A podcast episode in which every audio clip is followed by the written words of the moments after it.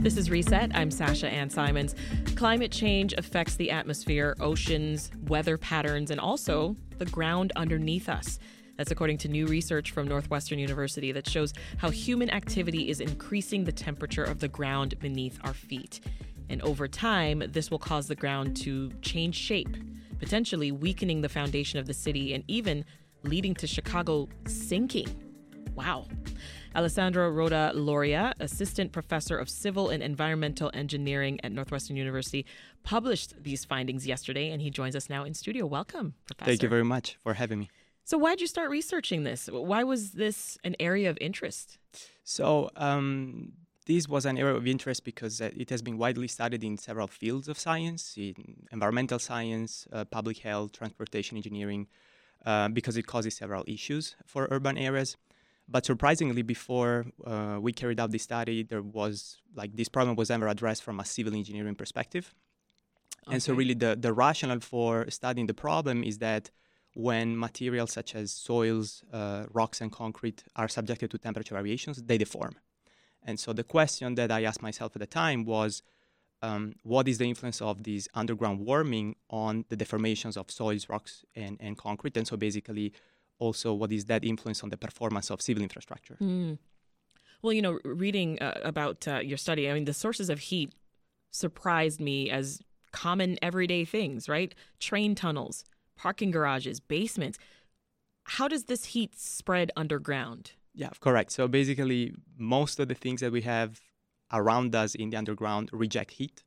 Um, the, the idea is that the problem is governed by a temperature difference between what would be the temperature of the ground in a rural area or in a so-called undisturbed condition and the temperature that we find in those underground environments such as as you said parking garages train tunnels subway tunnels building basements and so on and so forth mm. um, so since um, these underground structures are typically warmer than the than the ground they uh, reject heat so uh, we know that heat always diffuses from warmer places to colder places, and so this is why the ground is warming up. So mostly this is happening because of these underground structures that are often called localized drivers, but also this phenomenon is happening because of a so-called diffuse driver, which is um, um, which consists of surface urban heat islands and also global warming. So since the temperature of the air at the surface of cities is rising, a portion of that heat diffuses also underground. So you're saying the ground is warming up, and I want you to help us connect the dots here. Over the past seven decades, the ground under our feet, uh, close to those heat sources, it's warmed up on average by 27 degrees Fahrenheit. So, what does that suggest to you? So, those those 20, 27 degrees uh, Fahrenheit are actually uh, maximum values that we have found. Uh, uh, on average, the the ground has warmed uh, less. Um, and, and, and this is significant because these temperature variations cause deformations. Uh, so the ground is, is moving. Um, and um, these ground deformations can affect uh, what we call the operational performance of civil infrastructure. So it should be, um, it's important to stress that underground climate change does not represent a threat for the safety of people. Uh, it does not threaten to lead to the collapse of structures and is buildings. Is it a concern for the stability of buildings? So, no, um, underground climate change will not lead to catastrophic failures of buildings. Uh, so it, it might affect on a case by case basis the function uh, of the structures, their aesthetic requirements, and really the conditions of normal use, day to day use. Mm-hmm. Um, the reason is because um, excessive ground deformations can lead uh, to um, unwanted settlement, angular distortions of uh, beams and structural members. Um, that also can cause tilting, uh, and potentially cracking. So it's a, it's a potential problem that, that should be assessed on a case by case basis. And again, it uh, can affect uh, the day to day operation of buildings and their durability in the long term. So, uh, the most startling prediction from your research it was that the city could sink in the next 100 years. That's very alarming on its face. So, so how much could it sink? So, um, the um, this actually depends on the layer that we considered. So the the the, the soil um, underneath Chicago is like the soil stratigraphy is pretty complex, and so there are some uh, layers that expand upon these rising temperature variations, and other that, others that contract. And so the problem should be really considered not across the entire city district, but like it should be analyzed uh, locally, so underneath local foundation systems and so on and so forth. Um, the ground movements that we have uh, quantified are um, of the order of half an inch, so they can exceed 10 millimeters. Uh, and these are significant because, as I said, um, these orders of magnitude are renowned to potentially cause problems in the long term. Is there something that you would like city officials or building developers to take away from your research? Like some action, perhaps, Yes. that they should be taking now to try to prevent this? Absolutely. So I think, um, first of all, I w- when I found out these results with my group, I felt compelled to to present them to the scientific community and the public. Um, in, in in my work, we call this uh, a silent hazard. So it's it's something that we should consider. Um, but I also think that it represents a very big opportunity for Chicago and other cities worldwide. What I would like to stress is that Chicago uh, didn't do something wrong uh, about it. Like uh, subsurface urban heat islands and underground climate change characterizes all cities worldwide, like most urban areas worldwide. Uh, and the reason why I think it's an opportunity that we have in front of us is because we can take action in two main ways. The first one is to uh, minimize the problem at the source by applying thermal insulation in underground envelopes. So basically, minimize the amounts of heat that will be rejected otherwise in the ground. And the second one consists uh, in, the, the, in the deployment of uh, shallow geothermal technologies underneath or next to buildings through which basically we could absorb part of that heat and use it for space Mm. heating and hot water production. So there are two very concrete and relatively simple things that we can that we could do and we can do. Um, so this is why I think it's an opportunity. Yesterday on the program, we, we talked with Illinois state climatologist Trent Ford about uh, climate change's role in, in severe precipitation. And he said that what needs to happen is is changing urban planning to respond to a new environment with, with different weather patterns. Let's listen to that. Really what this requires is a is a kind of a larger uh, overview of urban planning in general and planning for a wetter and perhaps more intense precipitation climate in Chicago and around the state um, than, than what we've had previously. What do you think about that?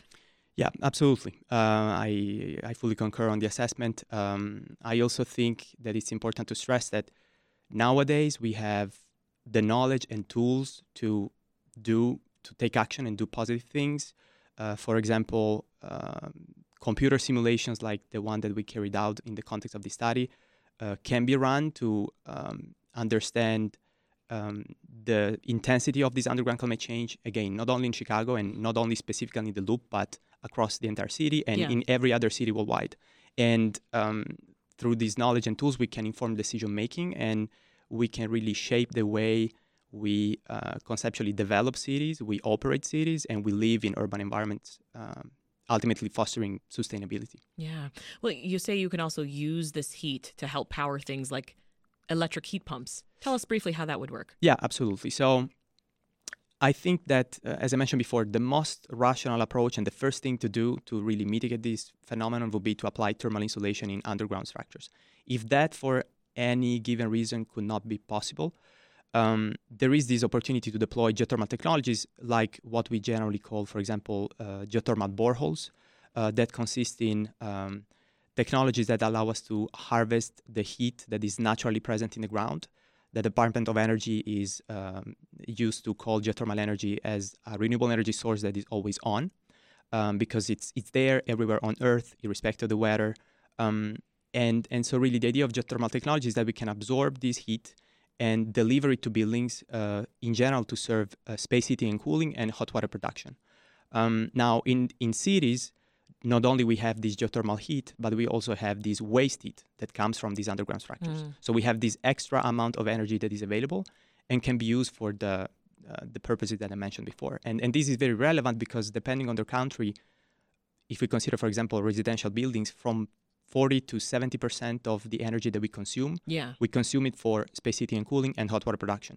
And so geothermal technologies can really meet a significant portion of energy needs. And we should know, you know, you're the chief technology officer for a Swiss startup uh, that makes panels to absorb this heat. Could your company stand to benefit from this research?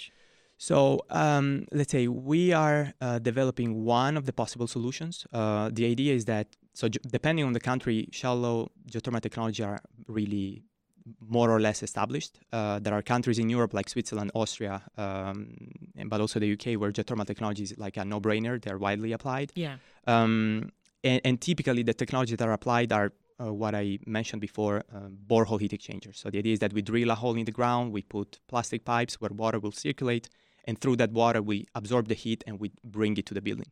Now, that's very effective in many many conditions, but the limitation is that um, in urban areas where space underground is typically lacking, we cannot oftentimes drill.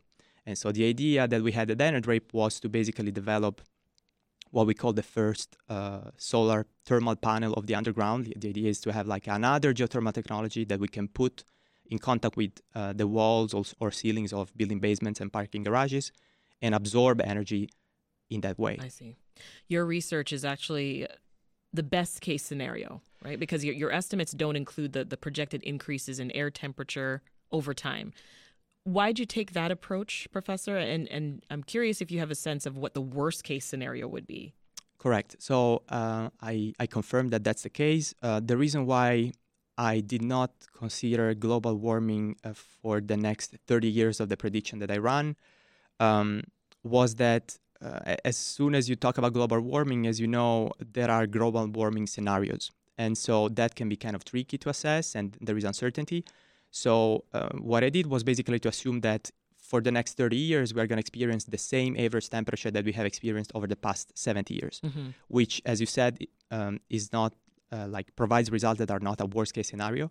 And the reason why I did that is that even without considering this worst case scenario, we uh, obtain gr- values of ground deformations and displacement that are significant. So th- the, the potential problem is already there. And we know that by accounting for global warming, it would be even worse. So it's likely that things are going to be even worse. And with respect to your question of how much worse, um, it's difficult to, to, to, to, to quantify that um, now uh, because it's we should quantify it in a more rigorous way.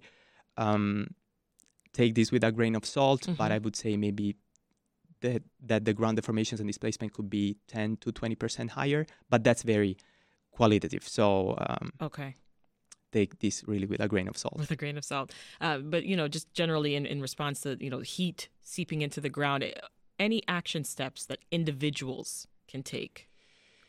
What can we do?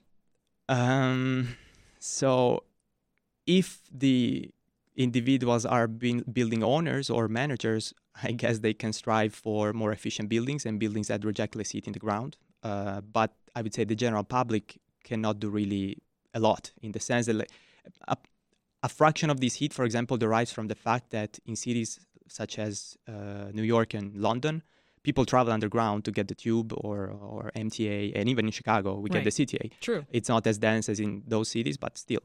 And we as, as humans, we reject heat. Like we so um, this phenomenon again is not characteristic only of Chicago, first of all, and second of all, it's the result of anthropogenic activity. Like we, we move in cities, we we drive our cars in underground tunnels, and so on and so forth. So the public, in my humble opinion, cannot do really a lot, but decision makers can do, and and building owners and managers can do, um, and there are very concrete opportunities and things that can be done. Alessandro Rotta Loria is assistant professor of civil and environmental engineering at Northwestern University. Thank you so much for your time. Thank you for the opportunity.